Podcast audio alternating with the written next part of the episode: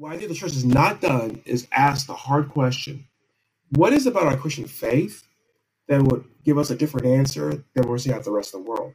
Or does our Christian faith give us a different answer? Is there something about our Christian faith that could give us insight that others are lacking? And we not ask those hard, sort of hard questions, and therefore we adopt the answers of the rest of the world, and thus we're just as polarized as the rest of the world. When we decide that we're going to really look towards elements of our faith to move forward in new, refreshing, novel ways, we'll have something to offer the rest of the world. Until we do that, we ain't got anything to offer the rest of the world that they can't find themselves. One, zero, zero,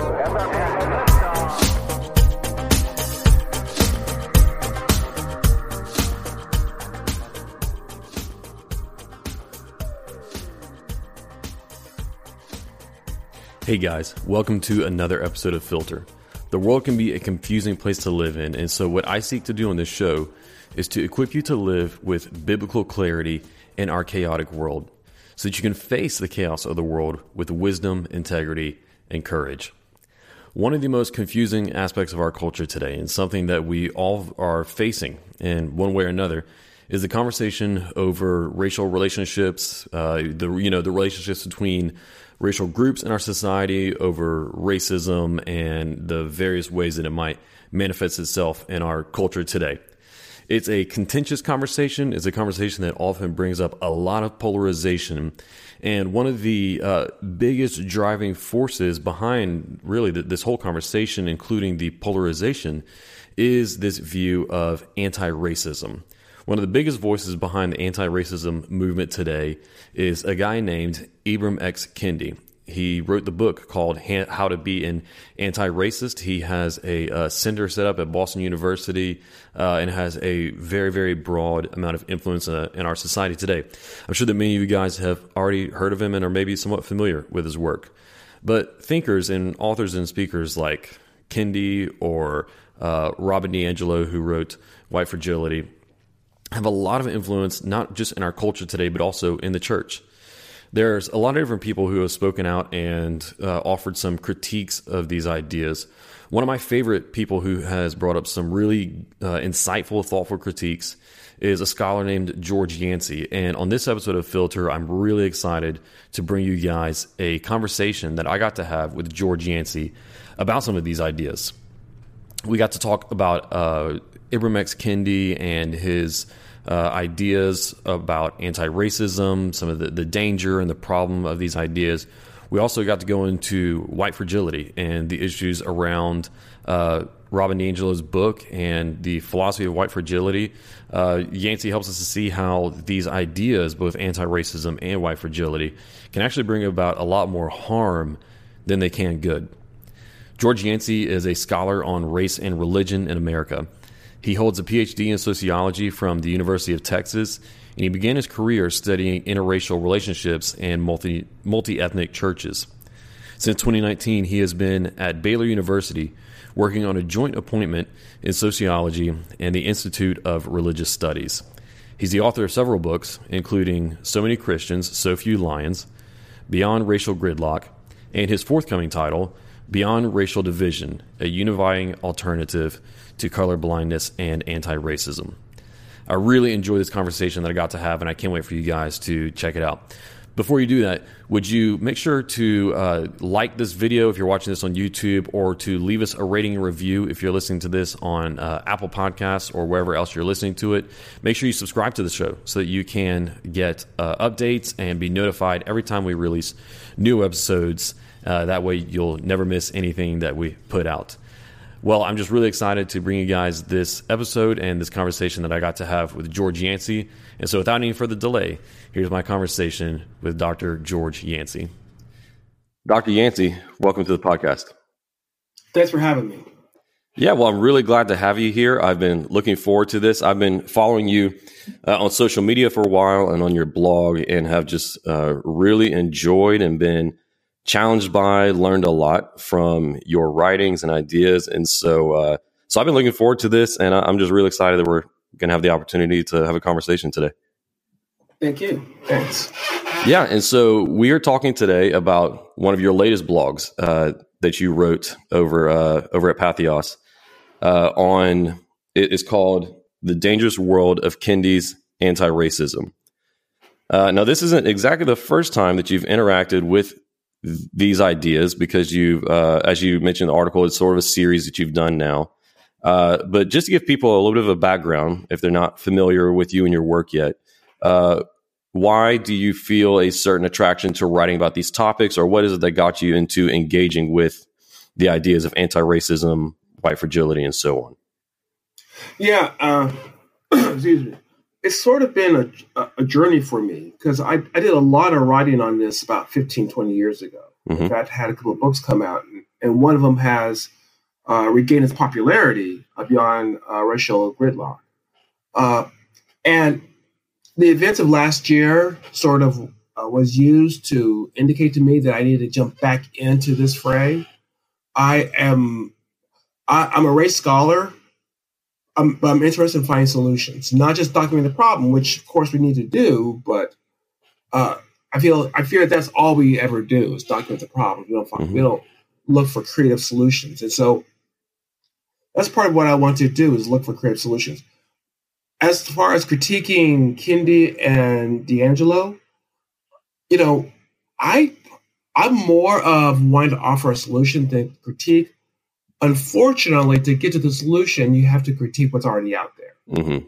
And and those are the two most popular books on anti-racism out there right now. So yeah, you could go into the academic world and critique anti-racism uh, academic level, and all of ten people will read you. But I think that, you know, to understand how people are using these ideas and why I think the way they're being used actually make things worse, not better, you have to go to the more popular. I know these two people are, are professors, but you have to go to the more, the more popular things people are reading out there on it. And so mm-hmm. that's why I've chosen to do that don't expect me to do a whole series of critiques on anti-racism books. I don't have the time for that. Mm-hmm. i am reading a lot of them right now in preparation for my own book, but I'm not going to dive into each single one. I think those are the two most popular ones. So those are ones that had to be challenged, in my opinion. Yeah, absolutely. I think you're you're completely right on that. I think what they're writing about certainly aren't new ideas in the academic sphere, like you've been talking, like you said, but writing the academic sphere, you're reaching a much much smaller audience However, what's unique about DiAngelo and Kendi, uh, along with possibly a few others we could throw in there, is that uh, they have very effectively brought it into into the popular space, uh, which which shows itself through their book sales, media appearances, and so on. Yeah, I mean, you know, they have uh, their their books was one and two on Amazon. I don't know about the New York Times bestseller, but one and two on Amazon for quite a period of time. And they and it's you know part of it is it's written in an accessible manner, and part of it is just came at the right time that people mm-hmm. really wanted to try to find solutions. Mm-hmm. Uh, maybe like I was really trying to figure out solutions, although my solutions were more developed than, than a lot of individuals. Uh, and so it just came the right time. People were grasping on something, and and this and you know how things they just sort of snowball, and so they've they've been very popular books. Yeah, and so yeah. Let, before we get into any of the specific criticisms that you write about uh, in this article, just to give people an understanding, let's just talk about first of all what is broad, broadly speaking what is anti-racism. I know you you wrote how there are s- different strands of it. It's not necessarily a monolithic uh, set of thought, but as best you can, if you broadly explained anti-racism, uh, what is it? You know, uh, Right. There are different ways of looking at it. And any definition I give, someone's going to say, well, I'm an anti racist. That doesn't describe me. So I think that my best best way to to, uh, to find out what it is is to read multiple anti-racists and see what strands tend to hold them together. Mm-hmm. Even acknowledging that there could be someone out there who says, "Well, I'm an anti-racist," and and I really come with three major uh, principles from doing that. And the first is that racism is systematic and it's multifaceted and it's just a, you know, incorporated to our society. The degree to which it's incorporated may vary from anti-racist to anti-racist, but all of them talk about how racism is not just an individual thing, it's systematic, it's institutionalized, uh, you know, that sort of thing. Mm-hmm. Second principle that I find among most, if not all, anti-racists is that we must be very proactive in addressing and attacking it.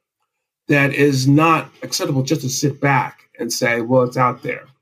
In fact, Kendi argues there's no, no such thing as a non-racist. There's you're only, either you're an anti-racist or you're a racist. Mm-hmm. Understanding racist not just meaning that you hate people of color, but that you're participating in a system of racism. So it's not necessarily your intent. That's the second thing.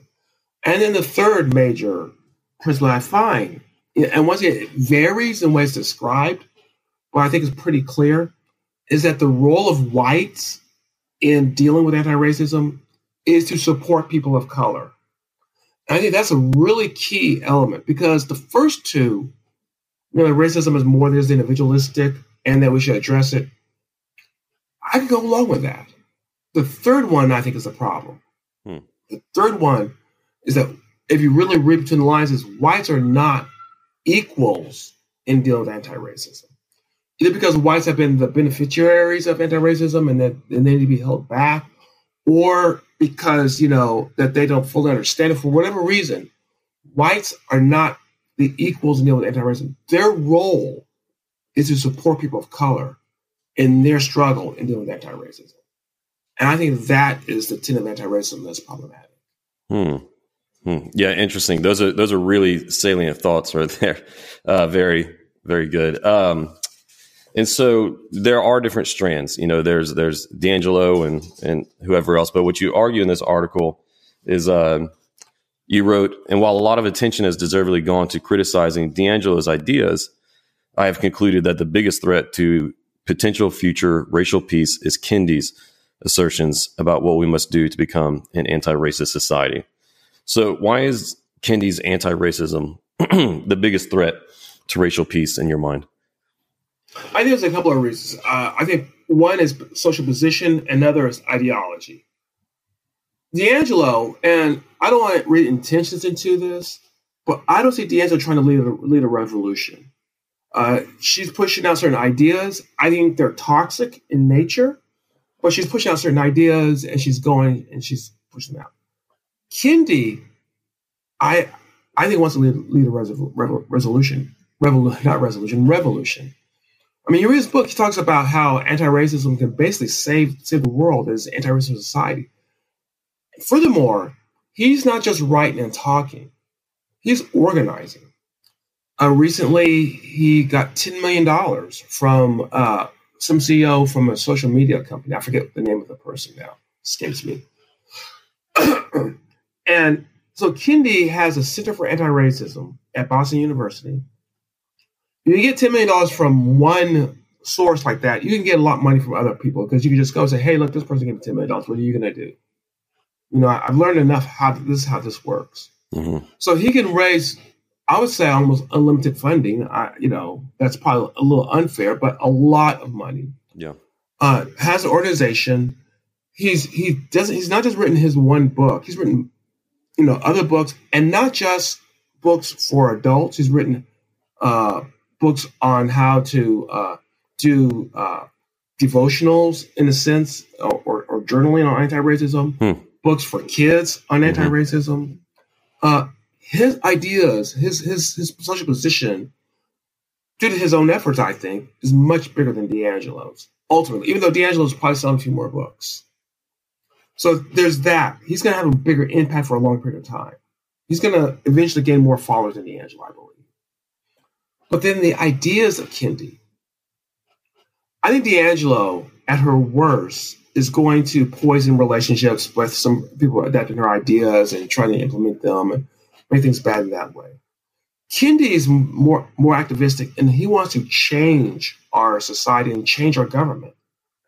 And for me, the most dangerous idea he has, which I'm surprised that got a lot more pushback on, is, is this Department of Anti-Racism. Mm-hmm. Now, I know he can't actually do it, but he's going to push for it. And what this Department of Anti-Racism would be would be this government agency that has jurisdiction, federal, state, local, to alter any any laws that deemed as racist. Now, before you say, "Well, that sounds pretty good," you know, if, if someone tries to pass a law outlining interracial marriage, I want that law thrown out. Me too. I mean, interracially married. But his definition of anti-racism is much more expansive than that. Read his book. Read his book on how to be anti-racist. He talks about anti anti-racist capitalism. Mm-hmm. So to be anti-racist is to be anti-capitalistic. Talk about anti-racism in gender roles and sexuality roles. Uh, so to be anti-racist is to be against these things as well. He even talks about, you know, if you are not a, if you're not willing to engage in uh, dealing global warming, because global warming affects the non-white global South more than the non than the white global South, then that's racist. To be anti-racist is to deal with with global warming. Now, I'm not saying any of these things are wrong. All these things are wrong. You know, they're controversial, and it's not a given that they're automatically right. So, this Department of Anti-Racism, in theory, could not just speak to laws uh, that directly impact on what we think about racism, but on global warming, on capitalism, on gender, on sexuality. It is, I would say, in essence, a Supreme Court controlled by anti-racists to go in and change laws as they want, as they see mm-hmm. fit. That's an incredibly dangerous idea. And no, he's not going to get that. But this is the goal that he, with his organization power, is shooting at. And a lot of people are going to go along this goal. And that's going to bring a lot of racial strife in our society. So this is why I think Kendi is more dangerous than DiAngelo. Yeah, and I absolutely agree, and I, and I think that uh, the the Department of Anti Racism, especially as you pointed out, uh, I think rightly is a very very frightening idea. Um, uh, it, it, sounds like uh, you know, hello uh, fascism. Anybody, you know, yeah. um, and that uh, you point out in the article that in the way that he proposes it, it would be a department with no oversight uh, with right, right. with yeah, no, no oversight, with no uh, yeah. with no appointees. No appointees. They're, the appointees are people who are who are trained in anti-racism. Mm-hmm. So the appointees are people that obviously, you know. So there's there's no chance of a future administration saying, "Look, you've gone too far. I'm gonna start putting people in there who's gonna rein you back." They cannot be reined back. Mm-hmm. You know, if he got if he if he got his dream department. Yeah, and then unlike the Supreme Court, which well, there's you know some checks and balances there because the the judges do the justices do have to go through uh, you know, somewhat of a appointment process. Uh, they interpret laws according to their constitutionality. Uh, yeah. Whereas what the Department of Anti Racism would do would be evaluating laws and so on and how acceptable or unacceptable they are to Ibram X. Kendi. Yeah, you know, or someone similar to his ideas. Mm-hmm. Yeah, which probably be someone influenced by Kendi. Mm-hmm. So, so yeah, I mean, it's it it yeah. Is it a power grab? Absolutely, and and that power grab is part of what makes it very dangerous.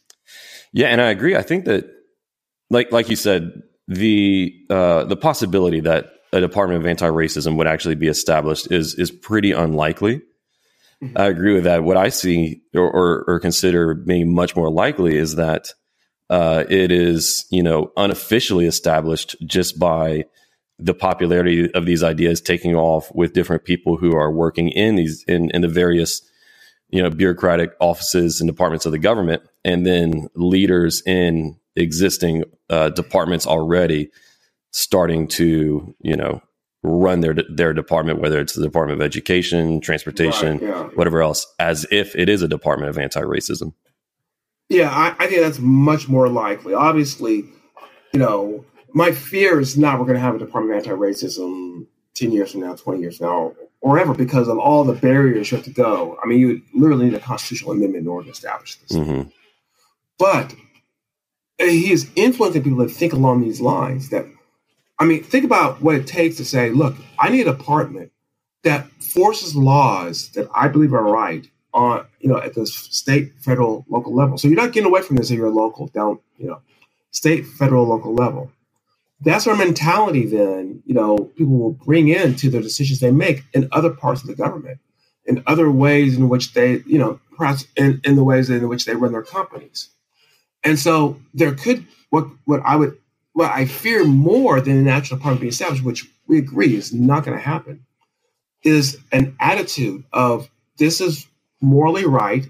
If you don't do this, you're morally wrong. You're, in a sense, maybe even evil. Uh, even though Kendi does not use those terms, but I think people would that would that would be the natural evolution of his ideas. Mm-hmm. Uh, therefore, I'm totally justified in doing whatever I can to stop you and to implement what I believe is morally right. Yeah. And that sort of attitude is, is much more likely to develop and have all sorts of repercussions in our society. Yeah. Yeah. You also explained how uh, one of the one of the dangers of Kendi's thought and approach is that he actually actually finds it acceptable uh, to practice racial discrimination if it's if it's according to his rules, and how something like this department would be uh, would be uh, would have full license to be able to practice racial discrimination, you know, uh, primarily against against whites uh, in the name of anti-racism. Uh, and I think you know you already saw a glimpse of that in whenever the COVID vaccines first started coming out, and you had different people uh, across the country suggesting that they were going to prior- prioritize people of color in receiving the vaccines first. You know, no, no, why? No good reason, really, other than in the name of equity or anti-racism. Yeah, yeah. Kendi does say that uh, discrimination is acceptable if you're trying to con- to overturn racist, racism discrimination. And I think you, you bring up an interesting example. Now, let's just put on the table. For whatever reason, I'm not, you know, I'm not studied the literature to know exactly why this is. People of color, blacks and Hispanics, are getting COVID vaccines at lower rates than whites. Know, there's no doubt about that. And so to say we need to look into why that is the case and how we correct that is totally appropriate. Mm-hmm. But what I found inappropriate, and I say this having an elderly white mother in law and, and was concerned that she got vaccinated as soon as possible, is to say, all right, we're going to vaccinate pe- you know, healthy people of color in lieu of unhealthy white folks, which would, in my opinion, guarantee the death of some, some whites at the expense of someone who could have gone without a vaccination for, for a period of time. Uh, to me, that's total, that's very different from saying why are we having this, these discrepancies? Is it internally within the culture of colors that they, that those people are are withdrawing from vaccination? Are there systems that are not making it as accessible to them as white? Very legitimate question. In fact, I would want to know the answer to that question. As opposed to saying, okay, to make things equal, we know there's two populations: healthy people of color, whites who are not healthy we're going to get the vaccination of healthy people of color more than whites who are unhealthy, even though the result is going to be more than we're going to die off because we want, in a sense of equality. To me, that's totally unacceptable. Mm. Uh, rather than looking at the, the larger, more important issue. Yeah. But in Kendi's thought, that would be acceptable and even justified. It could be. I'm, I can not put words exactly. Well, sure. It, it, it could be acceptable. Yeah. You know, I don't know in this particular situation. He's. I don't know if he said anything about this particular situation. But here's the danger. All right, let's say Kendi would say, no, no, no, no, that's not what I mean. I think someone could take his ideas and come to that conclusion. Mm. You know, so even if he doesn't intend to uh, to say, okay, healthy white people, you can, I mean, unhealthy white people, you can die. Even if he said, no, no, no, that's not where I'm going. I think someone saying that because he, you know, his his argument that discrimination could be justifiable, you know, to correct inequities. There is an inequity right now. So we could put those two together and make that argument. And it wouldn't be out of the range of what he is what he is saying. Now you have to be careful of saying that because sometimes people will go crazy go with crazy ideas with one person's argument. And if we if we limit our arguments to things that no one could take and and twist into something weird, we could never argue anything. But to me, that that, that is acceptable way of applying Kendi in this particular situation. Mm even if he doesn't agree with it in that situation, maybe he does, even if he doesn't agree with that, that's perfectly acceptable because he says discrimination is acceptable in order to correct, and that you know there is no such thing as a non-racist. So we can't look at this as a non-racist approach. So those are some of the problems with Kendi. Yeah, what he's suggesting appears to be a uh, a gigantic shift in the way that people in America, I think, used to think about what it meant to fight racism. Um, before, and you've already brought this up, there was either uh, someone was a racist or did or said something which was racist, or there was not being a racist.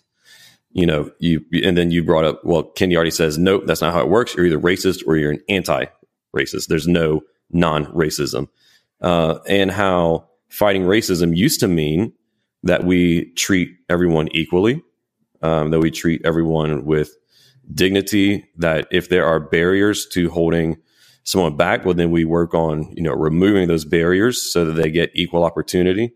Um, but now in anti-racism, it seems that they are going uh, much further than that to than just saying that we ought to treat everyone equally. It seems that in some circumstances, they say we ought to treat people differently, you know, unequally.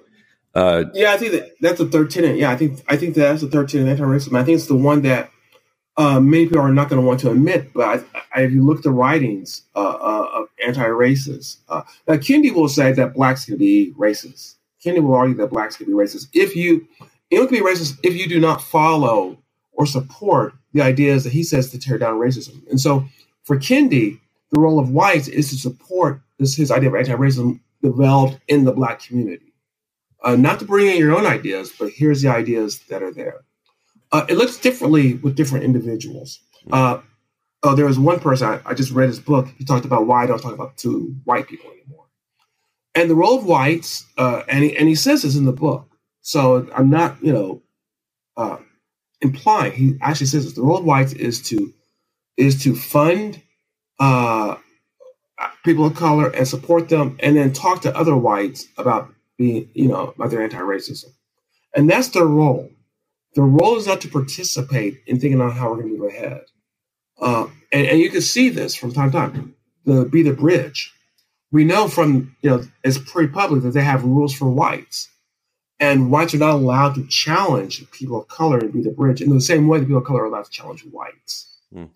So conversation becomes pretty stilted uh, under these sort of conditions. And you and you can go down and look at other anti-racists in, in the world of whites, and, and, and it varies. So it's not you know so you're you can't say that it's the same for all of them, except uh, what does does appear to be a common thread is that the role of whites is never to participate in a conversation with people of color on how to solve racial racial problem, is to support their ideas, is to so, you know to give them funding to to uh, to help them feel better in DiAngelo's world but not to participate in the conversation.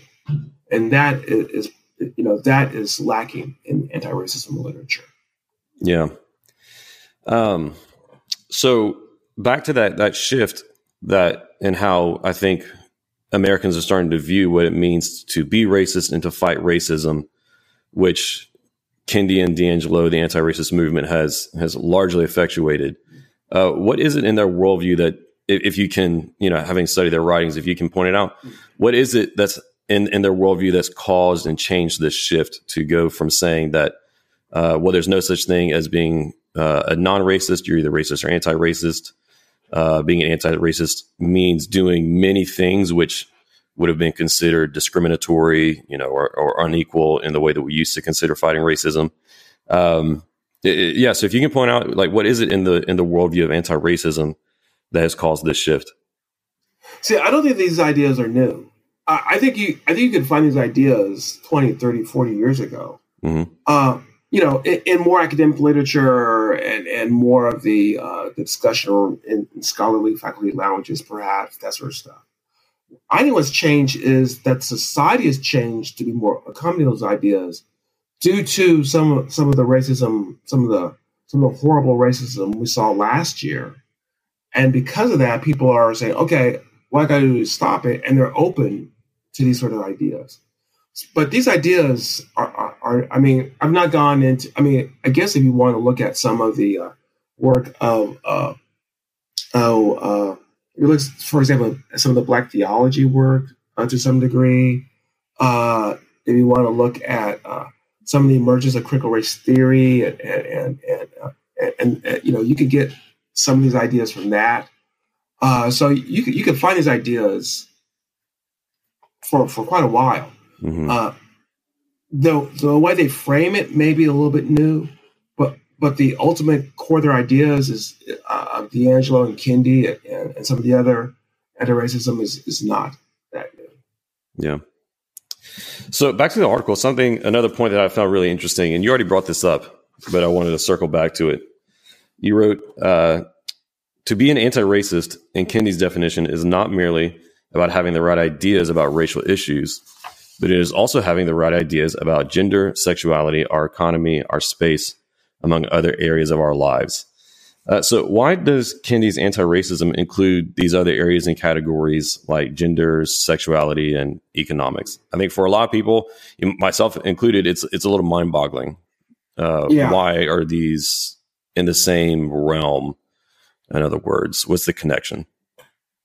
Well, what Kendi argues is that uh, anything that creates differences between the racial groups, uh, that that's racism. So it's not just if you intend to do it; it's just if you, if you also, and, and, this and this is an argument that's very old and well established, and and I I agree to some degree that there are institutions. Well, I agree that there are institutions that create racism and create these differences. So anything that creates differences is, is a problem with racism. And so, you know, honestly, as far as gender and sexuality, I'm not so sure how, how he rationalizes it.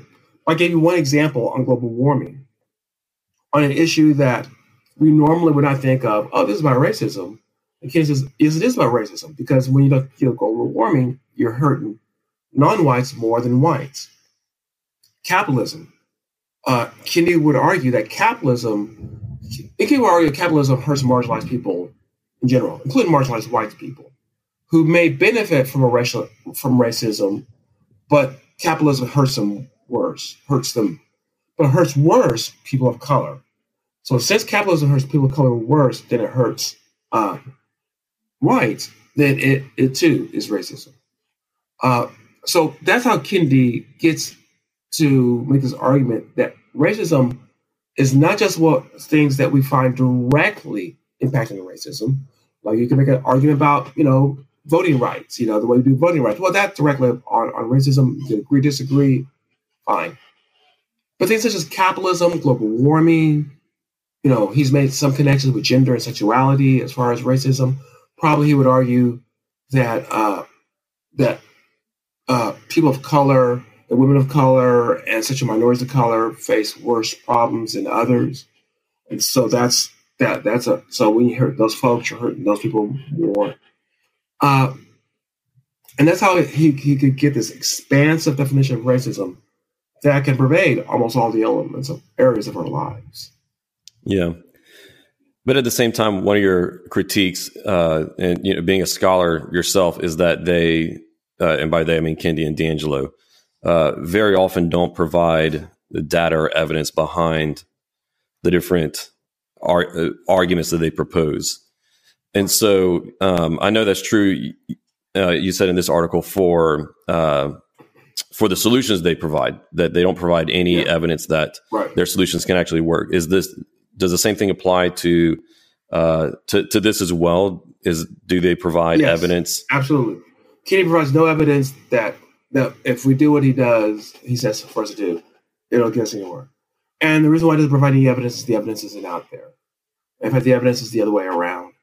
And you know, it's not that this is something that's brand new. People haven't been trying it, and and now we haven't gathered evidence. Uh, diversity training and, and, this sort of programs, whether it's been called anti-racism or or or something in the past, that's been done. Has been done for decades now, and the research has indicated that it does not make things better, and in many ways, it, it can make things worse. So and, and, this is something that I, I really find in a lot of the anti-racism stuff that I read is no one provides evidence that this actually works, uh, or maybe that maybe there's some limited evidence that's in certain ways that they maybe provided that I'm missing, but they're not providing evidence that actually works. And so we're going to embark on what I think is a dangerous journey without without being able to rely on evidence and say, hey, you know, we have we have, we have reason to believe that this is this is actually going to work, and we don't. Uh, and I think that's problematic. Mm-hmm. Isn't there actually evidence, even if it's not a, a great amount of evidence, that uh, evidence to the contrary that these ideas, in fact, yes, don't work, and they they yes bring about more negative results than positive? Yeah, there is. Uh, you know, there's a study out there that shows that when you talk about privilege, that actually what happens is that people have developed more animosity towards whites, but their attitude towards blacks doesn't change. So talking about privilege actually just creates higher levels of animosity. There's sorry, there's evidence out there, research, not just anecdotal evidence, research out there showing that when when you uh, introduce uh, diversity training, that a lot of times what it, it creates a backlash, hostility towards it, and it also creates uh, uh, feelings that okay, we we got diversity training, so we've solved the problem of racism in our company. Mm-hmm. Not to do anything else. Uh, there's research that shows that diversity training in corporations, and you look at them five years later, they actually have less people of color working in management positions than they did when you first have it. Wow. So yeah, there's evidence that this doesn't work. Uh, can you find some small studies that show that hey, we had some success here? Yes, you can. But then what we call meta-analysis, which is looking at multiple studies, has shown that when it comes to long-term effects, diversity training does not create long-term uh, tolerance. So if we want something that that we know that's science based, that we have confidence could work, this is not the way to go. Yeah, one thing that makes me think about uh, is uh, Shelby Steele's book on uh, white guilt. And he argues that many of the efforts to uh, combat racism or to do diversity training and whatever else don't actually serve the improvement of racial relationships, uh, certainly don't add to the improvement of uh, of Black lives, but really all they do is help uh, white companies and white institutions prove that they're not racist. Yeah. I've not read that book completely, but uh, I, I, came to the same conclusion as to why people are doing anti-racism. Uh, why companies are doing anti-racism? Because if, if you're accused of racist racism, uh, and remember, racism can be a very expansive accusation. So you don't have to prove that someone is personally racist, although you, you, you probably find that in a company large enough.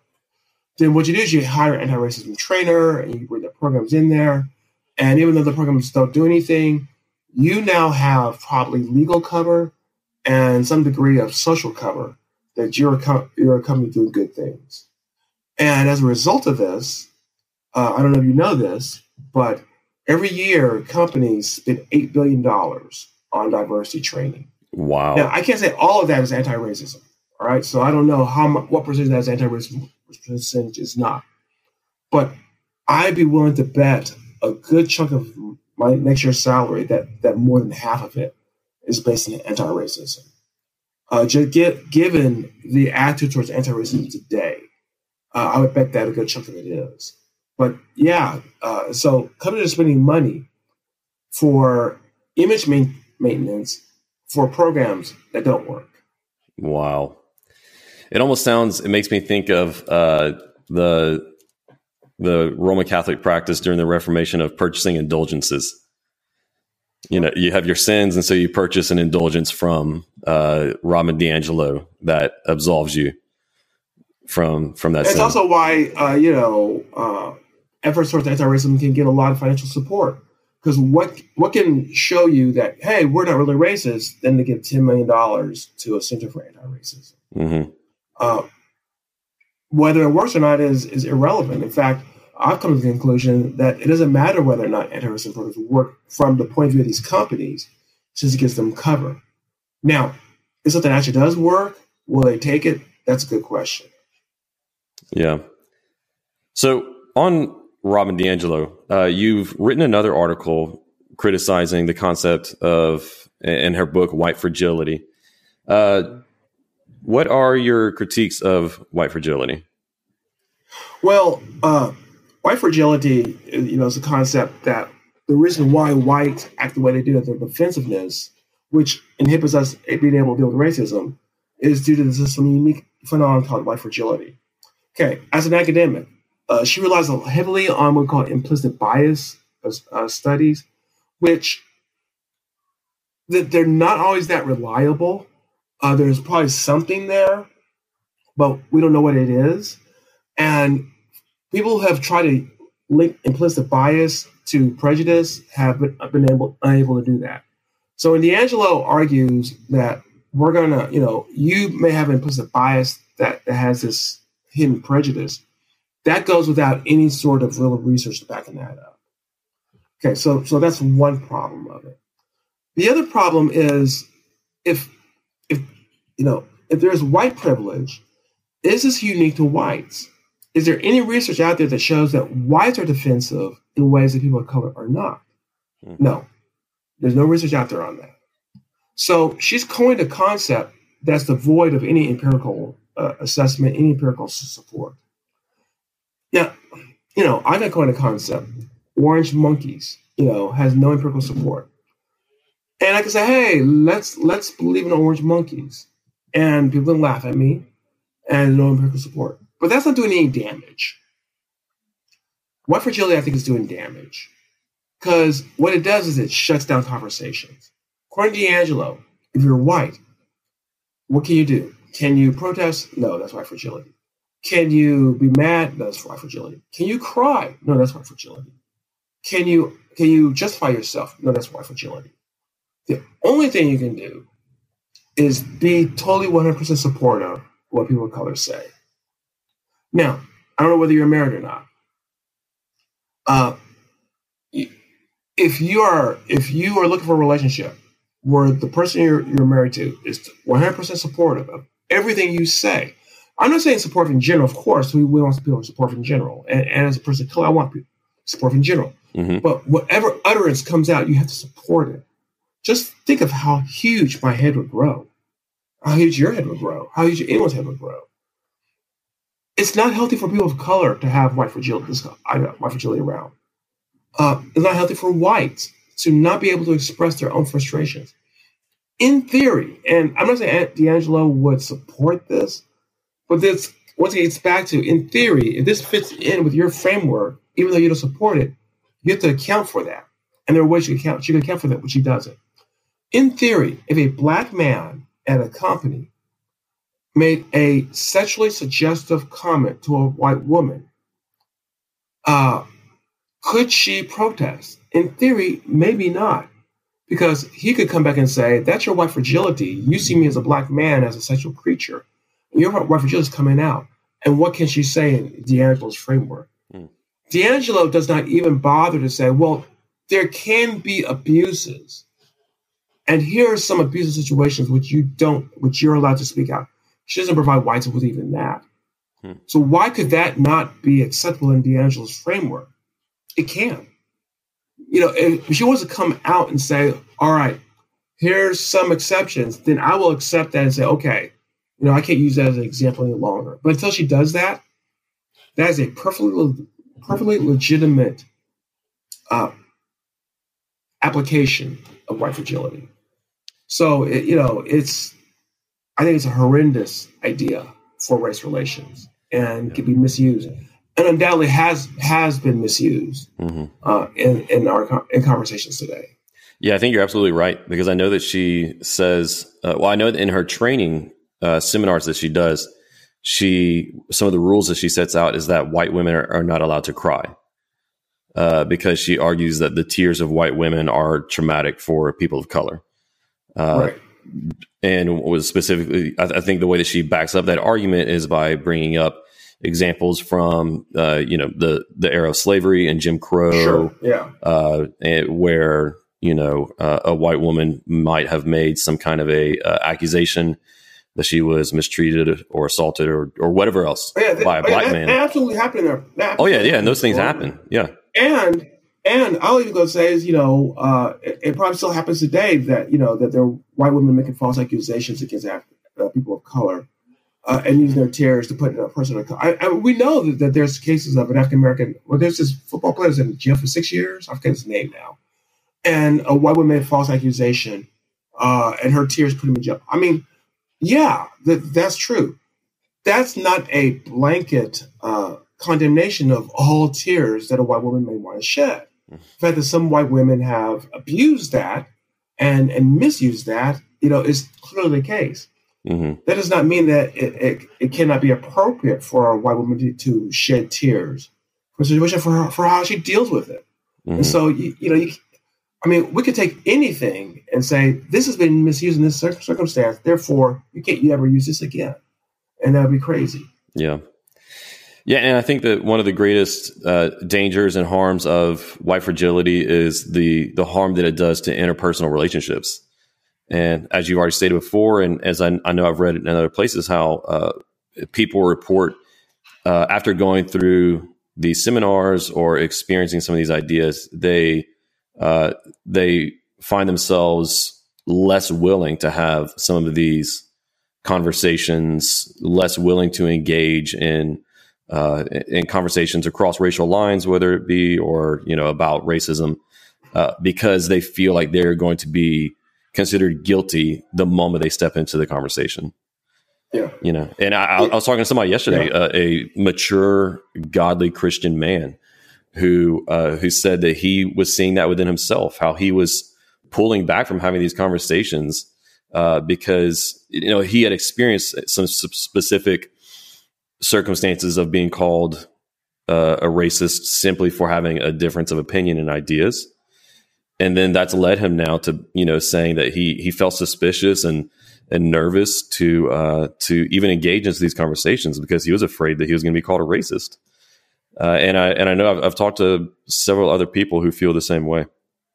Yeah, I've had people approach me and say similar things. Is that you know uh, and these are people who want to deal with racism. This is not people who want to ignore racism. Mm-hmm. And and you know, I, I'm critical of what I call colorblind perspective. People will say there's no problems. Let's just you know uh, ignore the problems that are out there and, mm-hmm. and, and, and ignore racial differences. So I'm critical of that, no doubt. And I want my white brothers and sisters to work with me to deal with racism. I want them to understand some of the frustrations I have and, and, and to move together absolutely want that. But having said that, I totally understand the white person says I'm not going to talk about racism because I can't win. You know, if I make any sort of disagreement, I'm a racist. The only thing I can do is agree. If I don't agree, then I, it eats me up inside to agree to say I agree with something I don't agree with. I can't win. Uh, I care about racism, but if this is what you're, you're going to ask of me, you can count me out. I know that because I know there's certain situations where I feel you know, not not on race. I, I think I've probably I'm probably immune on, on racial issues for a variety of reasons. But, you know, other situations where I go, you know what? If I'm not allowed to be honest, then I'm just going to pull out this conversation and I'm just going to put my energy somewhere else. And so I, I think this is one of the costs of anti-racism. The stifling the conversation actually pushes people away. And I, while it's popular today at some point that is going to fall apart. Mm. But not before it's going to bring a lot of people into uh, conflict, and not be- before it, it, creates a lot of racial alienation. Mm-hmm. And alienation, I think, is going to survive beyond the survival of the framework of anti-racism. Mm. Well, as you've already said before, along with that, this alienation, how polarized we are over these ideas right now. Um, regarding uh, yeah, really regarding just just race and racism in general. We become even more polarized as uh, due to these ideas, and in our country today. And one thing that's really bothered me that I was wanting to get your insight on uh, is how, to me, it seems as though the church is equally as polarized uh, as the broader culture in the world today. You, if you go onto the various blogosphere of the Christian world, if you go into Twitter and see the conversations among you know some of the I guess leading Christian thinkers right now, uh, there is as just as much polarization, alienation among Christians and the church uh, as in the world. We we don't seem to have it any more together uh, on these issues. We don't seem to have a, a stronger unity or answer for these issues than the world does. And that really bothers me. And I wonder why. Uh, why is that? Yeah. What do you think? Yeah, I think the church, what the church has done is they've adopted the ideas out of the world. And and some people out of the world are saying, ignore race, just, you know, be colorblind. And some Christians adopted that idea. Others are saying anti-racism is the way to go, adopt that. And some people are adopting that idea. And then we come to church and we are just as contentious as the rest of the world. what I think the church has not done is ask the hard question what is about our Christian faith that would give us a different answer than we're seeing out the rest of the world? Or does our Christian faith give us a different answer? Is there something about our Christian faith that could give us insight that others are lacking? And we not ask those hard, sort of hard questions, and therefore we adopt the answers of the rest of the world, and thus we're just as polarized as the rest of the world. When we decide that we are going to really look towards elements of our faith to move forward in new, refreshing, novel ways, we don't have something to offer the rest of the world. Until we do that, we ain't got anything to offer the rest of the world that they can't find themselves. Mm.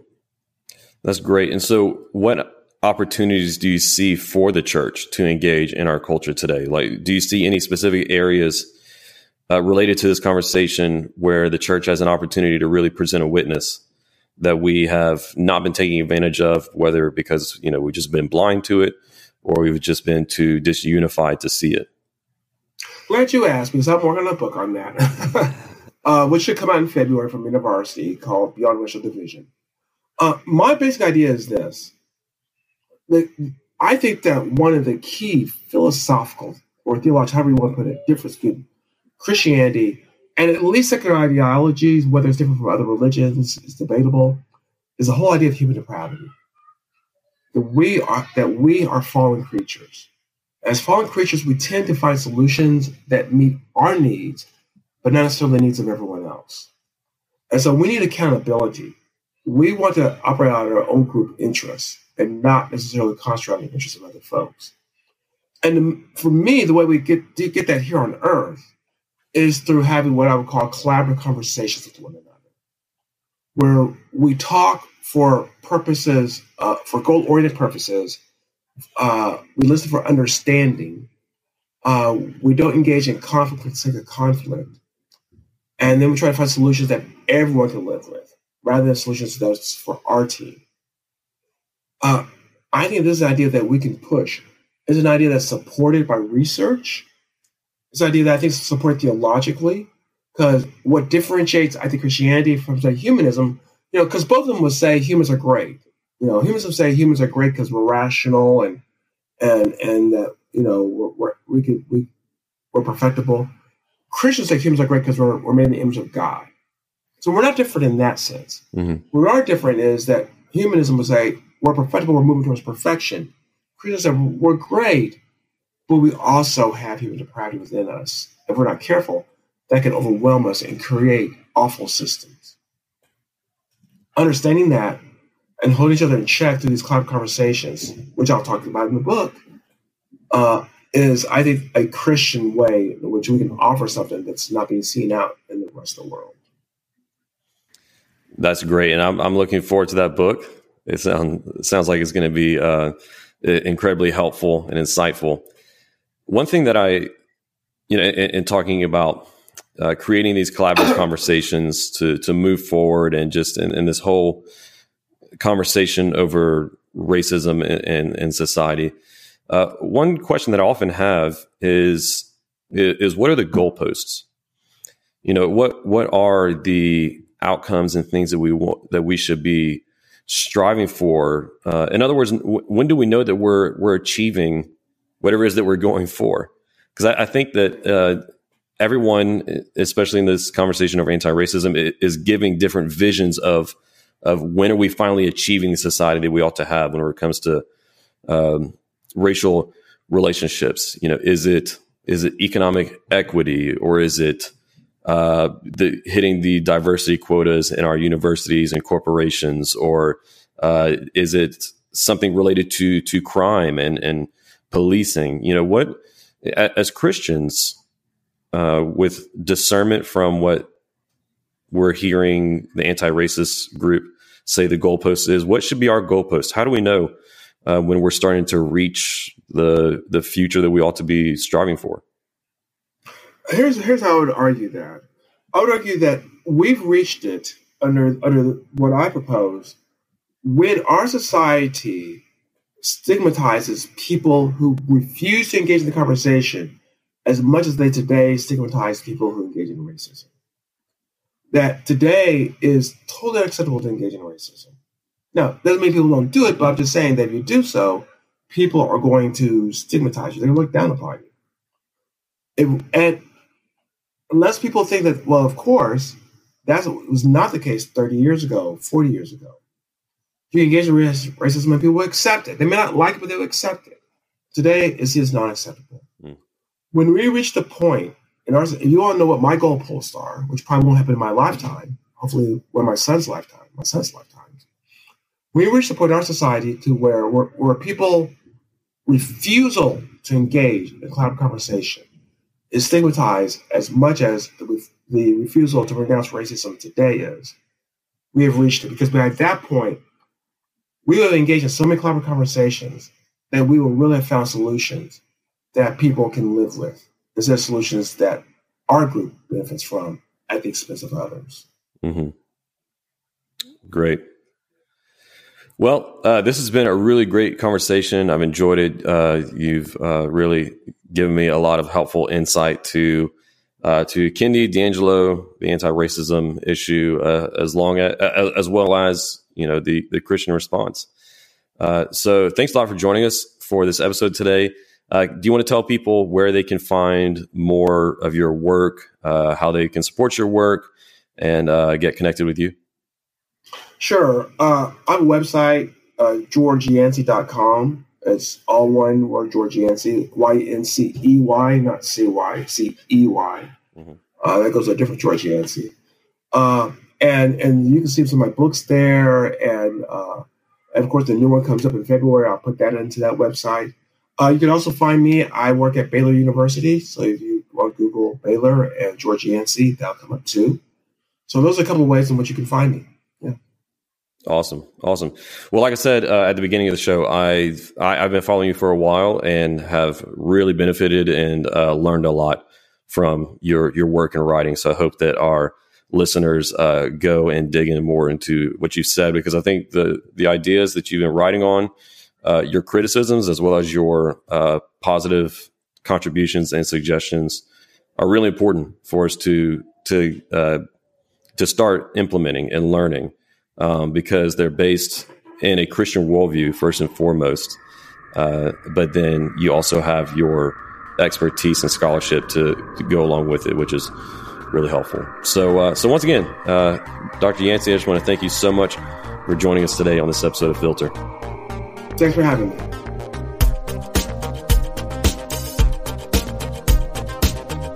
Thanks for listening. I hope this episode provided you with biblical clarity to live with confidence in our confusing world.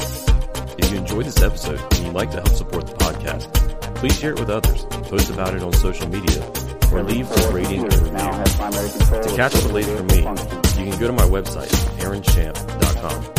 While you're there, subscribe to my newsletter so that you can be updated anytime I share new content. You can also follow me on Facebook, Instagram, and Twitter at Aaron M. Champ. Thanks again, and I'll see you next time. Until then, hold fast